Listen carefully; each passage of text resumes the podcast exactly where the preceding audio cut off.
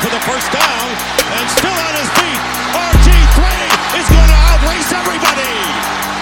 Roethlisberger looks, crosser, grabs, he caught it, fights to the goal line, breaks the plane, touchdown Pittsburgh! That might win them the division! And the handoff to Tomlinson, left side, and he will gallop into the end zone. Charger fans are witnesses to history. What is going on, guys? Welcome into the Blitz Podcast, and today we're talking our number two ranked Kansas City Chiefs. Um, this is the second time that I'm recording this episode because for our very, very loyal viewers that saw the video within like the first hour of it going up, uh, we, me and Kane did the video Friday or no Thursday night. Um, put the video together, posted it, and for whatever reason, Kane decided he was going to watch a podcast that he's on last night, and he saw that there was no sound coming out of his mouth. So we are recording this video again, but we have a new guest this time and a new host because I wasn't hosting with Kane. We do have a new guest in Mitchell McDonald. We've had him on a couple times this year. You should know who he is by now. Uh, gonna probably be a little biased because you know he's talking about a division rival, but this is a second best team. It's not going to be too negative. Uh, but Mitchell, how are we doing? Doing pretty good. Yeah, people are going to learn the name a little more here now after I didn't have as many appearances during last season. But I mean, this is the Super Bowl winning team. I can't be that negative about them, even if they are a division rival. And there's a lot of good groups on this team to talk about. Yeah, he uh, he initially had on his bad luck shirt for the episode to try and put some uh, bad juju on Kansas City, but like you said, you know this is the reigning Super Bowl champion in the NFL, uh, and they didn't really get a whole lot worse. They didn't lose a whole lot of pieces this offseason, and you know what they lost, they replaced. But we will talk about that. But we're going to talk about a piece a piece that is not moving, is not getting replaced, and is not leaving this team for a very long time, and that is the quarterback position, and that is Patrick Mahomes. We do have as our number one quarterback in the NFL heading into this season. Uh, kind of inarguable right now, I feel. Um, you know, especially with the way that they ended the season, uh, the way that they won the Super Bowl, and the really the way that they won the Super Bowl was you know him putting the team on his back and you know coming back against a really really good Eagles team who we may or may not have at number one, um, but you know that was one of yeah that was one of the best quarterback performances especially in the super bowl that i've seen in a little bit especially just down the stretch in that second half there. Uh, even playing through the injury was like you know one of the main parts of that. Um, i think this is a tough conversation to have because while i think that he is number one you know if Joseph Ossai doesn't push him out of bounds and the Bengals end up going to the Super Bowl, and the Bengals, even if the Bengals don't win the Super Bowl, are we maybe having a different conversation about this number one spot?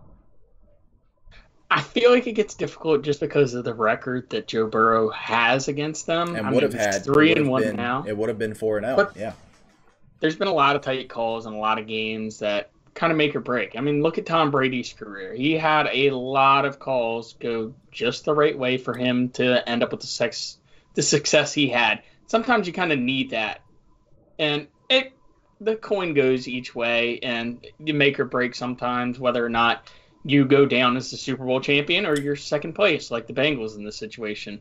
But overall, I mean, Patrick Mahomes came, overcame a lot of adversity last season. There were so many questions, like Tyreek Hill leaving, and then having to deal with probably the worst set of receivers in the league, probably nearby Baltimore and a few other teams last season. But he had just Travis Kelce and then a couple of guys that are good, not great out there on the outside, and he still managed to win MVP and throw for over 5,000 yards. I think he answered all the questions he had to last year, and he was still MVP regardless of whether or not they won that game against the Bengals. He still overcame all of that and brought his team to the number one seed.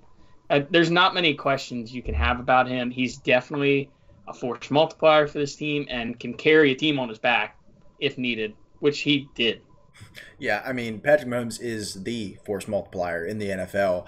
Uh, you'll see throughout the course of these rankings, this isn't a team that's ranking out in the top five for every single position group here, but they have the number one guy at the number one most important spot in the NFL. And you talked about, you know, those calls that just happen to lean one way. Uh, Patrick Mahomes may have got one of the most infamous calls in Super Bowl history with that holding call with about a minute and 30 seconds left that granted them a new set of downs and ultimately really uh, granted them the win there.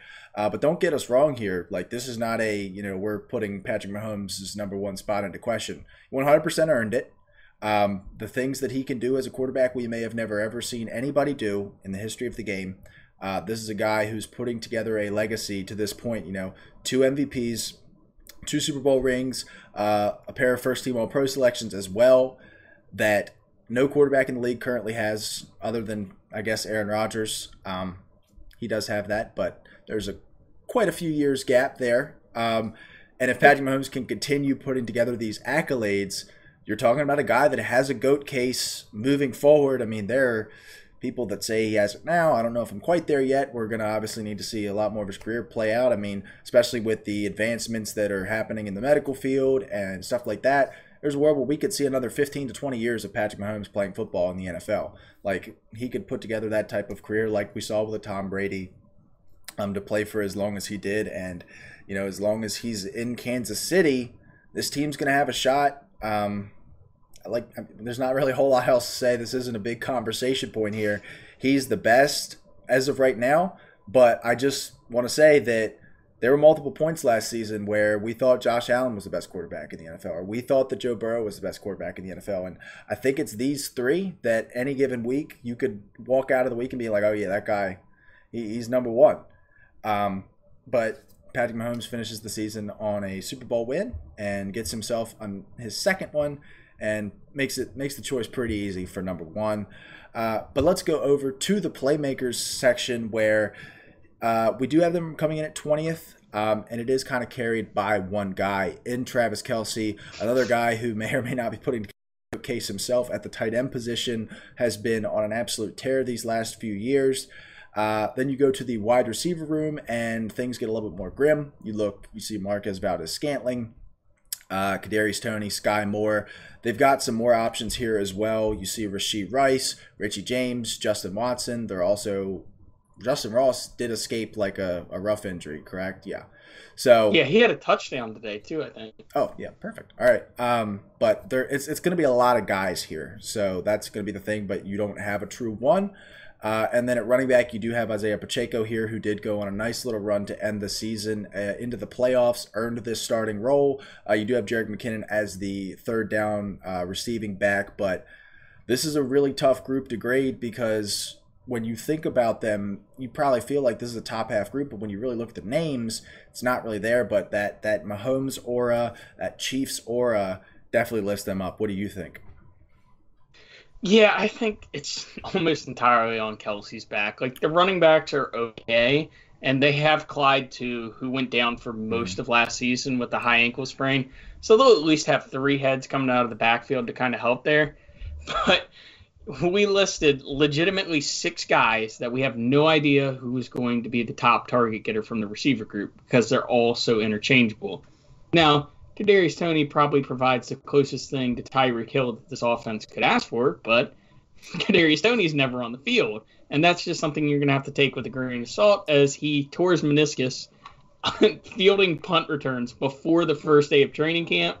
Didn't even actually have practice in, and tore his meniscus. Most Kadarius Toney thing ever. And then you have a lot of young guys like Justyn Ross and Skyy Moore trying to make their name on this team, and it, who really knows who's going to be the lead target getter? Because MVS isn't really a high volume guy.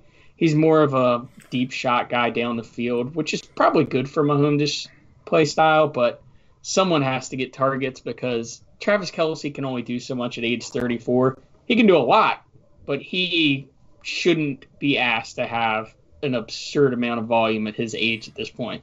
He can do a lot, but he's not going to be able to get the 160 targets or something ridiculous like that that he might need as a wide receiver one. Yeah, and like as far as fantasy purposes go, like I know that a lot of people want to figure out who's going to be the guy here, yourself included.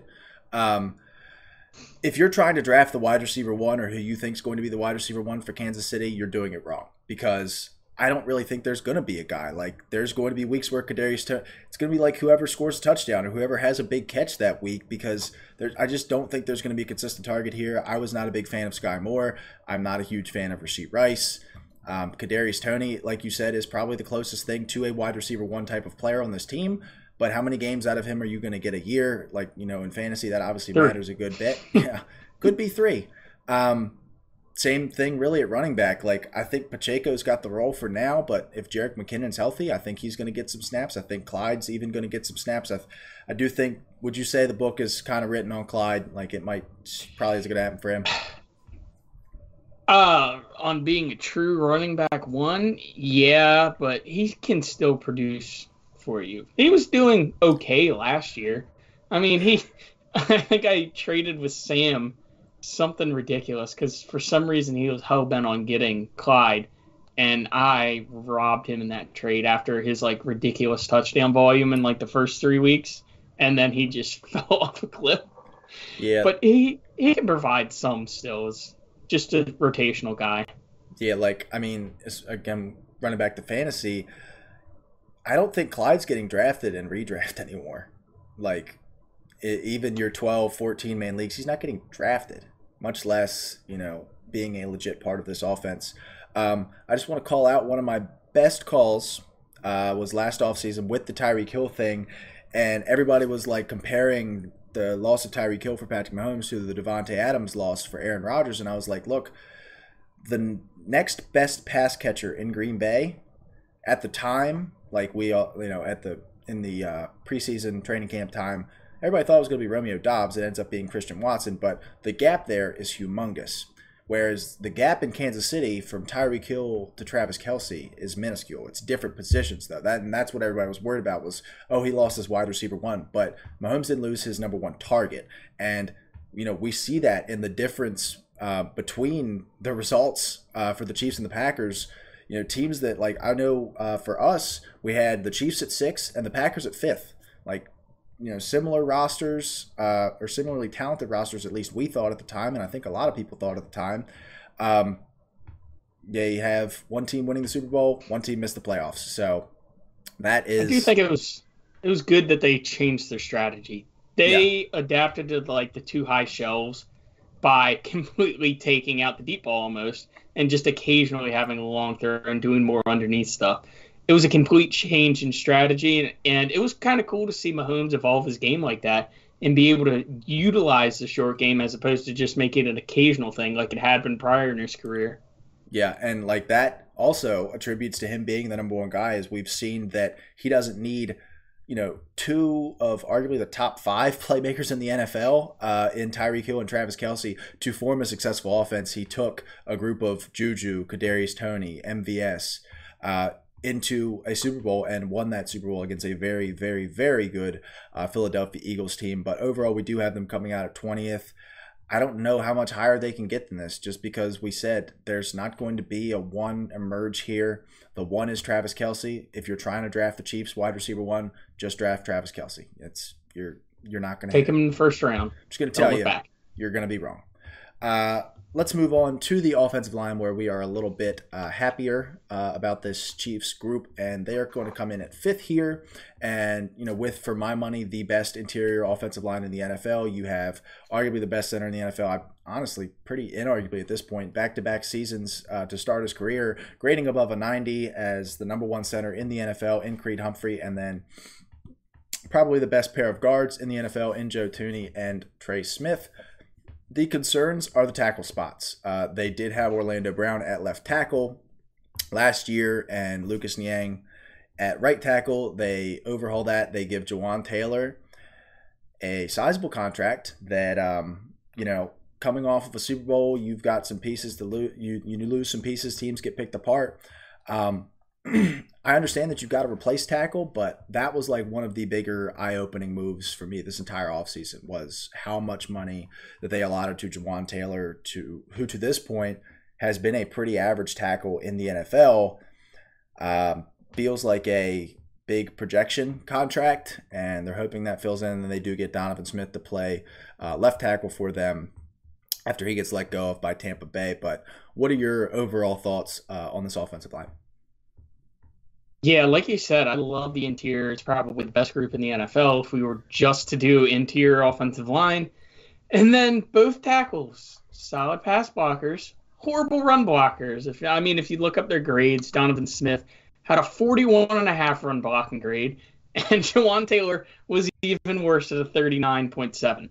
They are not going to be doing outside runs. They're going to have to be between the tackles doing this, and I think it has a chance to implode on them because of Donovan Smith. Donovan Smith managed to clean up his issues with penalties for the Super Bowl season with Tom Brady, but last year he was the most penalized player on the offensive line by far. He's got to clean it up because if they are going to make another run, this will pop up in the playoffs and it's going to shoot them in the foot when they have to go back another five yards for a false start or 10 yards for a holding just because of sloppy play. They're both good, probably not great pass blockers, maybe more potential with Taylor.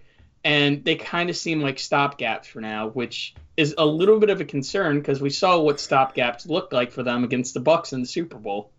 Yeah, and the other thing with that is like they are stopgap players, but it, especially not really for John Donovan Smith, but for Jawaan Taylor, they're not paying him stopgap money. They are paying him you are our franchise tackle money, or at least close to that. I mean, the tackle market is moving up a little bit, but uh, I believe it was a five year, eighty million, so sixteen million dollars a year for a guy like we said has been a pretty average level tackle throughout the course of his career to this point. Uh, not exactly what you want to see. Um, they do lose, like we said, Orlando Brown out of the spot. Um, while it is not the greatest move, in my opinion, to pay Jawaan Taylor that much money. They did have, you know, some extreme luck fall in their favor by having Orlando Brown not accept the six year, $132 million offer that they made to him, I believe, two off seasons ago.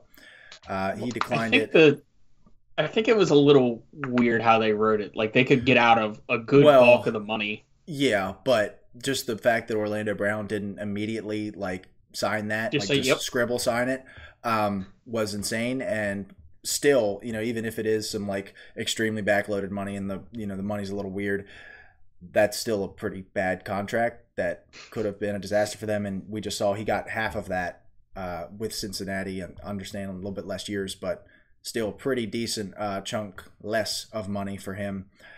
Yeah, I mean the tackle spot. I mean, this is our fifth ranked group, and we do have it as the best interior. We this is our best interior in the NFL, but the tackles are concerning. And like you like you said with those uh like those little breaks that the Chiefs have gotten over the last few years, you know, like that uh the holding call and Juju that ultimately ended up winning them the Super Bowl. Those little calls mean a lot, man. And if you know Donovan Smith gets a holding call on a like even if it's midway through the third quarter, but it's a potentially scoring drive and they have to punt because of a hold, that's the difference between wins and losses, especially when you're playing at the level that the Chiefs are going to be playing at for a very long time. So, could be a concern there. Uh, depth wise, you're not seeing really anything that you're too excited about. Like we said, Lucas Niang did start last year. Maybe he starts this year if the Donovan Smith experiment goes really bad and they move Jawaan Taylor over to left. But um, I don't know. Maybe we are being a little bit too concerned about a group that we do have at fifth. I mean, they're solid pass blockers. I just don't think they're going to provide Yeah. anything in the run. And the Smith thing's more like a down the road. Like it could end up shooting Yeah. them in the foot. Yeah. That's my only concern with him. That's fair. All right. Well, let's move on to this front seven where, um, so me personally, I don't know where I had them, but just like, you know, we do a little bit more research on this as the season goes or as the power rankings go on. We do have them coming in 11th. I feel like we're a little low. I think I'd probably have them sneaking into the top 10 in my opinion. Uh, You have have- I had him at eighth. eight. Okay, yeah. Look at me. Um, they do have Chris Jones, who was one of really one of the best players in the NFL last year. Uh, was probably the best interior player in the NFL last year. I believe may have got some Defensive Player of the Year votes. If not, he probably deserved to. Um, the- easily the best season of his career to this point. Uh, then you do have a really good pair of linebackers in Nick Bolton and Willie Gay. Nick Bolton, really one of the emerging linebackers in the NFL towards the top of the ranks. You know, I would not be surprised if in a few years he is in that elite tier of linebacker. But then you look around at the rest of the group here, and things get a little bit uh, less good, for lack of a better word. Uh, George Karlaftis was a first round pick in last year's draft. Had a very weird season. I pointed it out to you. I was looking through his grades. He, I'm pretty sure he played exactly 16 games. He had eight games with a tackling grade above 69, and he had the other eight games were like 30 or below. Like either an abysmal tackling game or a pretty solid tackling grade. Uh, but he did put together a solid season. I believe he was uh, at least in the top 30 in the NFL for pressures, which uh, for a first round rookie who you didn't expect a whole lot out of, who got like a really bad grade from PFF, that was a lot more than I expected. He was in the 50s. Uh, and then you also draft Felix Anudike Uzama in the first round. I got that really good when we recorded it the first time, and I don't know why I was like questioning myself this time around. I'm upset. We'll cut it back in from the last episode. Uh, they got in the first if there's round. audio. With, yeah.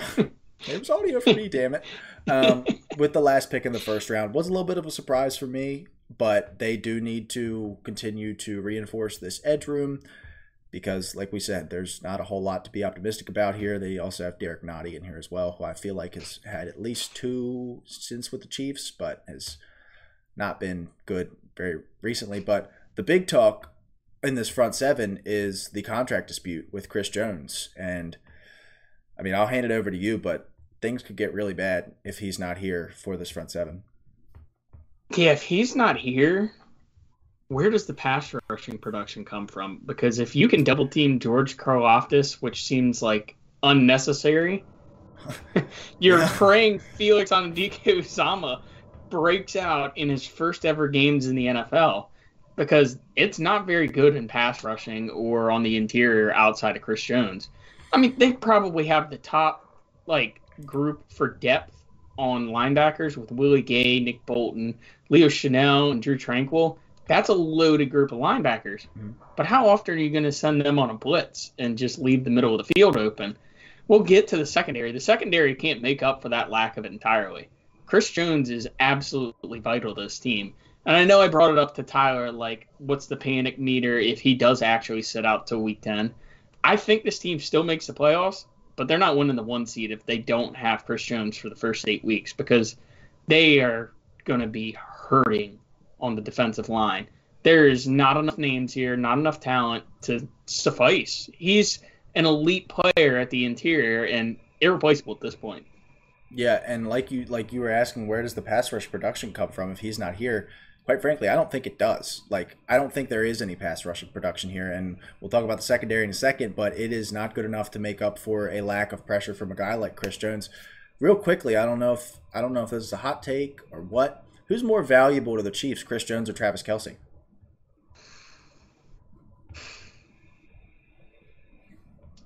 I'm gonna say Chris Jones, honestly, because there's no other names on that defense, and you have to keep it afloat somehow. Like Can s- Kelce's great and all, but I think Mahomes could manage with the six names he has at okay receivers.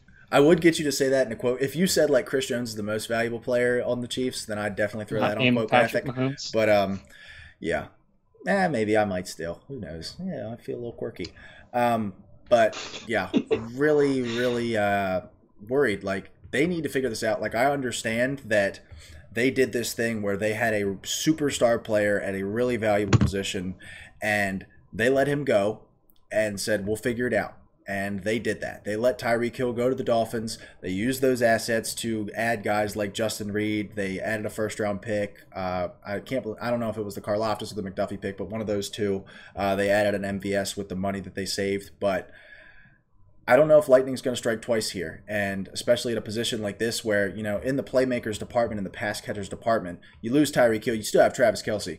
If you lose Chris Jones from this pass rush, that's a problem. Like we're talking about one of the worst defenses in the NFL. We're talking about that 2021 team that felt like they had to score 30 points a week to be able to compete in games, and we saw that was one of Mahomes' worst seasons was that year, uh, and that was one of the Chiefs' worst seasons in recent memory as well. So they need Chris Jones. Like if he wants to get paid at the top of the market, you look around at this team. I know Patrick Mahomes is getting paid towards you know fifty million dollars a year, but what quarterback isn't nowadays?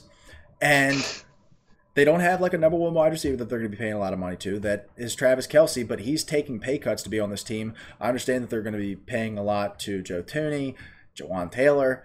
Um, not really anybody else All on on the defense offensive though. line. Yeah, like who's who's the highest paid player on this defense right now? If it's not Chris Jones, Reid? yeah, and I think he Reid? got something like a ten million dollar deal, maybe not even that. or 10 million per year, if that.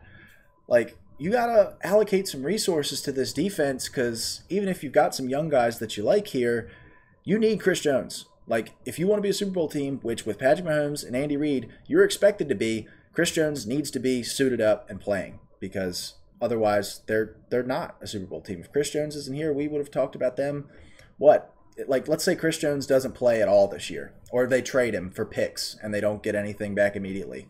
Where do the Chiefs rank? They might fall out of the top five if there's no defense on it. Yeah, because like I mean, because we have we can too.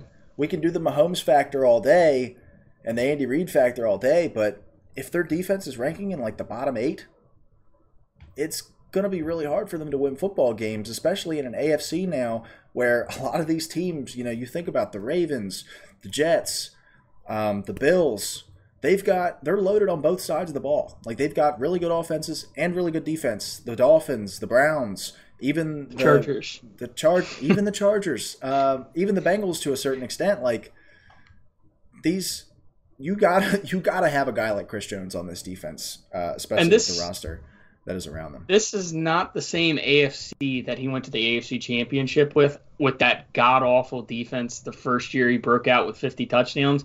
You can't get away with having no defense anymore and just throwing 50 touchdowns. It'll catch up to you in the playoffs because there's going to be a team that can play on both sides, like you mentioned, all the teams that you brought up, that can take advantage of that and can hold you in check just enough on the offensive end to beat down on a bad defense. Yeah, and you just even look back to last year, their margins were super thin. Like they beat the Jags pretty handily in the first round of the playoffs. They are one non-call away from maybe losing to Cincinnati, and they are one non-call away from probably losing to Philadelphia. That's with Chris Jones on the roster playing at the peak of his powers, like one of the best players in all of football. If he's not here, they're in big trouble, to uh, say the least. Even though we've talked about this for roughly five minutes. Uh, moving on to the secondary that we alluded to a little bit. Uh, they're at 15th here. Pretty average secondary. Uh, L'Jarius Sneed continues to get better uh, as a corner in the league. I don't know. I think I'm a little bit higher on L'Jarius Sneed than the average person because you like texted me and thought that I was a maniac for having the Chiefs secondary as high as I did. Maybe I just like Sneed a little bit. Just I don't mind Sneed. I just don't think the group's solid in total. and like, okay. Yeah, and you've got McDuffie here as well. Um, what what the media doesn't want you to know, and by the media I mean Mitchell, is that both L'Jarius Sneed and Trent McDuffie graded in the top 20 for corners last year. L'Jarius Sneed graded out at 13th. McDuffie graded out at 16th. I know McDuffie missed some games to start the season, so his a little bit smaller of a sample size, but they graded out pretty well. Uh, you got Justin Reid on the back end, uh, Bryan Cook here as well, and then Jaylen Watson. They have a Justin and a Jalen Watson on this team. Um, I think 15th is good. I was a little probably a little bit too high at 11, but I think 15th is probably good enough. I think Trent McDuffie could take another step. We could be talking about a guy who's one of the better slot corners in the NFL here soon. Yeah, they're probably about like dead middle of the pack. There's a lot of young talent here. Like Bryan Cook was okay with a lot of catastrophic moments last year. Mhm. I just remember William a lot of Sorensen. texts from Ty. Yeah. Not not quite to that level, not getting absolutely cooked, just boneheaded plays, not just lapses in coverage. But I think that'll buff out as he goes into his career and becomes more aware on the field. But him and McDuffie have a lot of potential for this group to grow, which they're going to need to since if they're not going to pay Chris Jones. But they definitely have an okay group around them. I don't think it's anything to write home about. There's some potential here, but L'Jarius Sneed's definitely the leader of the group. Surprisingly great pass rusher for cornerback, and then just solid in coverage. I think.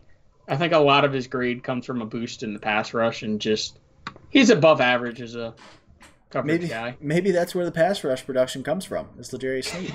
From out why? From He's going to lead this team in sacks if Chris Jones is holding out. Calling it. That'll be. I'll put that on a quote graphic. through week eight. Just imagine if you could bet that through eight weeks, who's the Chiefs leader in It's- sacks, and you just hit on L'Jarius. I got to Sneed. write in L'Jarius Sneed. Um, but yeah, I think 15th again. They're middle of the pack group. I do like. I like Trent McDuffie. Um, I think they got some really good value on him. A guy that a lot of draft analysts thought was going to go in the upper part of the first round. Um, ends up falling all the way to them at 23. I think just people were scared of his size, were scared of the this guy's only going to play in the slot uh, tag that was on him, and honestly, that's fine. Like a lot of good receivers are playing in the slot now, and if you've got a really good slot corner, that's good. It's, it's not something that's completely invaluable. I don't know why the NFL thinks that slot corners are not worth anything when guys like Justin Jefferson, guys like Amon-Ra St. Brown, guys like Cooper Kupp are playing in the slot. Like, who's is Keenan going to play in the slot this year?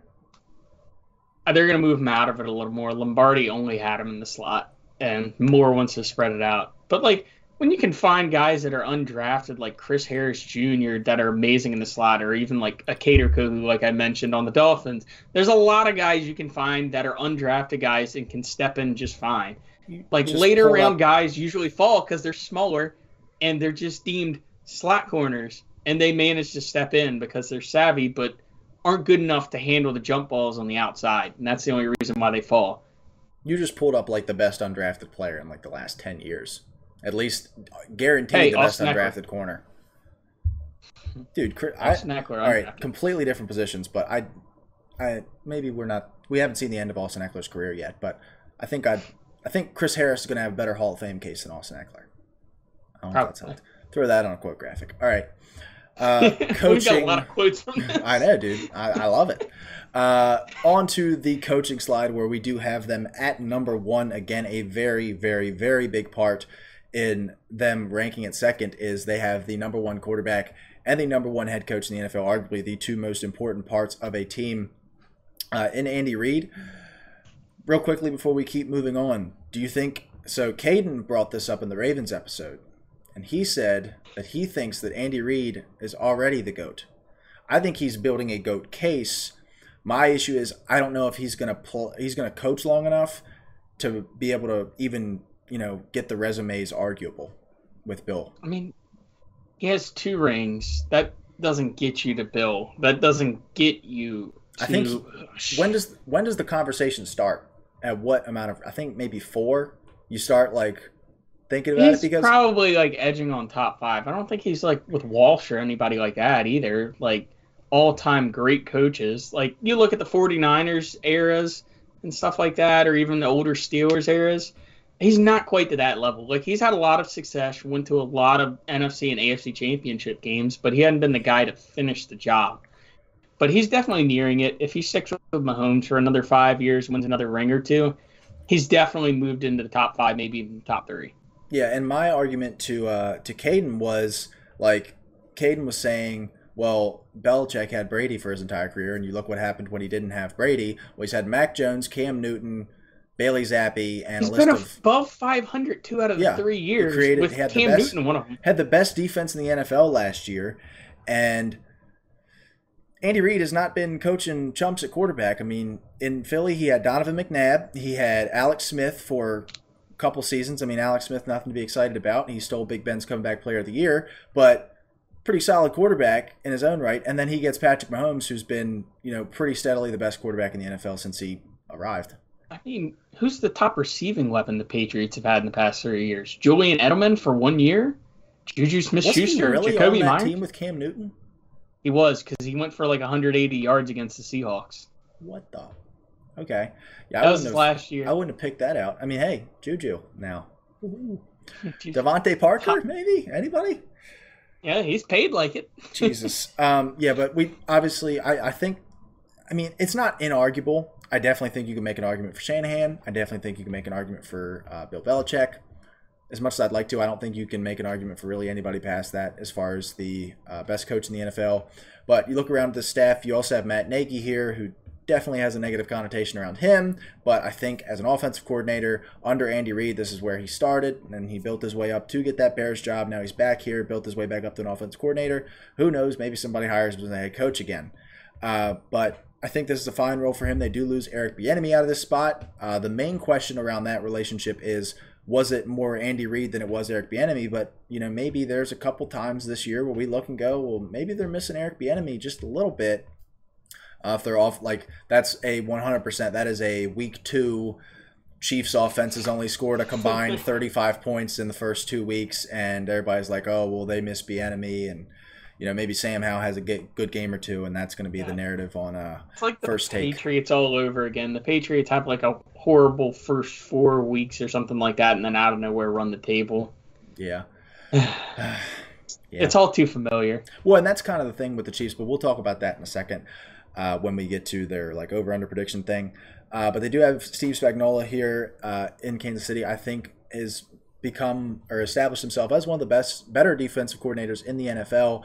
Just being able to create a above average defense out of pretty average parts. We talked about that a lot uh, with Cincinnati and that defense with Lou Anarumo and how he's been able to do that. I think Steve Spagnuolo has done very similar things here. Um, this is our number very one. Underrated. Yeah, very under. I don't think people talk about it enough because the offense is so good, and the defense just kind of pales in comparison. He made that defense top ten somehow. Mm-hmm. And like we just talked somehow. about it, if Chris Jones isn't there, they're fucked. So that means all around, not that great of a defense, and they managed to rank in the top ten. So just overall, uh, what are your thoughts on the coaching staff? I do like a lot of it. Nagy is at least a guy who's familiar with the system. He's worked with Reid before. He was there last year, so he shouldn't be too much of a fall off, especially if Reid's there, probably making the play calls. And then Spagnuolo manages to make mountains out of molehills out of that defense. There's not enough there to be a top 10 defense other than Chris Jones, yet he still manages to bring like exotic blitz packages to throw off quarterbacks' looks. Him and Lou Anarumo should be talked about probably in a little more similar of a vein, name, but Lou does better against the big name quarterbacks and holds them back. And I think that's his calling card, while Spagnuolo does it like weekly, just like flatline. And I also think that Lou Anarumo doesn't even have a Chris Jones. Like that's also part of it is it like they've got a lot of solid, you know, Trey Hendrickson's, Chidobe Awuzie, but they don't have a Chris Jones level player that you can point to and be like, oh, that that's a good defender on that defense or a great defender. Um, and I think that's kind of why he gets more credit. Plus, he was there for the 2021 season. If yeah, he's been there for a little bit. He wasn't there for the initial one, like the initial Mahomes season, where they really stunk. Yeah, but, but that 2021 year, the year before last, where they were like really struggling mid-season um, to keep keep other offenses off the field and keep them from scoring points. Uh, I think that kind of gives him a little bit of a negative connotation in people's mind is that season and how bad that was, and he was there for that. But definitely, like you said, underrated. I'm still like I still think that the fact that nobody other than Arizona, the fact that Anarumo didn't get hired as a head coach this offseason kind of baffles me. I thought 100% he would. Good coach, good team, above average defense out of average parts. I know he got to the top three with Arizona, but I was kind of surprised with that, and I would be very surprised if he is their uh, defensive coordinator this time next year. But let's move on to the schedule, uh, where we do have them ranking in the middle of the pack at 16th. The over under is set at 11 and a half wins. Uh, we'll say very colorful schedule. Um, I think the yellow lines helps out a little bit, but you know we're seeing lots of oranges, lots of blues, purples, uh, very very colorful, um, but kind of a midish schedule. I mean, obviously it's 16th, so yeah, literally yeah, I I love. I'm such an analyst. Um, I always like looking through the schedule and it's like, all right, after this point, things get rough, and I think that after point, their bye week. Yeah, I mean, you get Vegas twice. I guess technically those are tough weeks, but well, Chris Jones will be back after Week Eight, which is when their schedule gets hard against Miami. Yeah, I was about to say. The... I was about to say. I think the line would be Denver in Week Eight. After that, it gets a little bit tougher, but it's easier to say the bye because they do get Philly. Uh, they got to go to Vegas, go to Green Bay. Uh, Three of those first four could be sneaky. Like the Jags might be good. The Lions. Yeah should be good. Jets should be good. Jets. Bears is like it doesn't matter. They could be playing against Chris Jones at that point though. Who knows? Maybe maybe we have insider information, or maybe we saw that on Twitter. Who knows? But yeah, it definitely heats up in the second half. It's not like horrible. It's just like a higher average. Like they play the Raiders twice, See, Pats the, once. The thing is, and I like went on a tangent about this, and obviously got, uh, or not obviously, but got fact checked it Jesus. Fat check. Holy. Fat, fact checked. by Wikipedia, Um, because it just every year it just feels like the Chiefs don't start fast. Like the Chiefs just kind of lull through September and October. Is it was it what month of the year is it where like Mahomes is like undefeated? I know it's one month. I honestly feel Either like November or December. Yeah, it, I mean that makes sense, but like every year just kind of feels like the Chiefs kind of sleepwalk through the first month or two of the season and then they always end up being pretty good. But like I'm not as scared, I'm nowhere near as scared of the Chiefs as I am. Uh, I'm nowhere scared of them in the regular season. I have been just like fumbling through this entire last minute and a half. Um, nowhere near as scared of them in the regular season as I am in the postseason. Like the Chiefs in the regular season are not a team that gets talked about. I do think that that's a little bit of just like fatigue of like Patrick Mahomes is here, Andy Reid's here. We know this is going to be one of the two or three best teams, at least in their conference, if not the entire NFL every year and nobody really talks about them when you know like a team like buffalo gets hot or a cincinnati gets hot or a sleeper team uh, gets hot they get talked about a lot more uh, but chiefs are always standing there towards the end of the season and i was like there's no way that they've gone over 11 and a half wins every year since Mahomes has been here because it just feels like they sleepwalk through the regular season. And lo and behold, they've done exactly that. They've won 12 games three times, and the other two was 14 win seasons, including last year where they won 14. So uh, I was going to take the under when I was under that impression, but the fact that they have never lost more than, or they've never won less than 12 games since Mahomes has been the full time starter, got to go over. Yeah, kind of looking at this schedule, it's kind of hard to see them losing five games. Uh, I guess they could lose five games, but they'd have to suck in every one of the big name games. Yeah. Like they'd have to. You got to. I mean, this is the second ranked team. You look at the top teams on this list. I see the like the top top teams: Jets, Chargers twice, Dolphins, Bengals, Eagles, Bills, Bengals. Those are your seven and they'd have to fumble against somebody. Yeah, like the Pats if they're. They'd sneaky. have to have even if they had a losing record, even if they went three and four in those seven games, and I don't know if they do that. They'd have to lose another game to a team, you know, maybe like a Lions or a Jags, um, or a Minnesota teams that we have kind of like in the teens somewhere. I just don't know if I see that happening. I do think maybe like New England on the road in Week 15, maybe that's a like a stumble point for them. Um, but yeah, I I have them going over. I'd imagine you do too. Uh, I'm gonna get the bad luck shirt. Yeah, oh, okay. they're gonna go over. Yeah, there you go. They're gonna go, go over 11 and a half. Rub that off on a mid sentence. There you go. Whoa. um, all right, let's move on. let's move on to the rankings recap here. We do have the Chiefs coming in at second, obviously, uh, like you saw in the thumbnail, like you saw in the title. I don't know why I say that every time. Uh, but the offense is second as well. Uh, I could definitely hear an argument for having them higher. I could almost also hear an argument for having them lower. You know, we had Cincinnati at number one with the number two quarterback, number two playmakers, uh, but a middling offensive line. And then we have the Chiefs, number one quarterback, number five offensive line with middling weapons. Uh, so we have them ju- coming just behind them. Uh, and then the defense at 15th. I think you know, you look at this group with even with Chris Jones here. I think this is a middle of the pack group in the NFL. And then the championship window, this was kind of weird. I wanted to find a clever way to write this, and I didn't. So I just put open with Mahomes because as long as 15 has got a helmet and shoulder pads on that are red and yellow, uh, they're going to be competing for a title every single season, no matter what. I mean, that's about as fair as it gets. Uh, he's a game changer no matter what, and he can drag a franchise if he needs to, like he did last year almost. And like with the offense thing, them ranking it too, it depends on how much you want to weight quarterback. Because the quarterback pretty much is the offense. Uh, this offense is not that talented, but they were still one of the best offenses in the league last year, even without the playmakers necessary. They had Kelce, and that was all he needed. And then defense, I think, is just about where most people would have them, right in the middle of the league, with a good coordinator who could probably boost them past that, like he did last year. Yeah, and the thing, like, just like if you're looking for you know things to stick at about the Chiefs is that 15th ranked defense.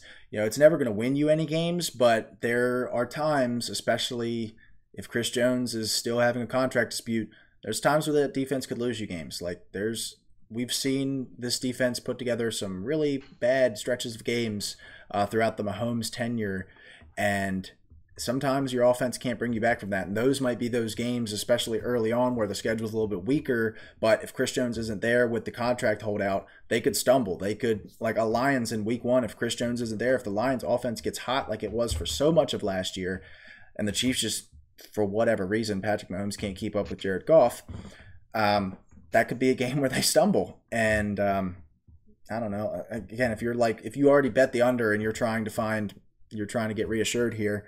I'm trying. Okay. Um, but yeah, with the I already wrote the bad luck shirt. That's all. Yeah. So yeah, well, I'm. I, they probably just clicked off. We're like, okay, well, then we're good.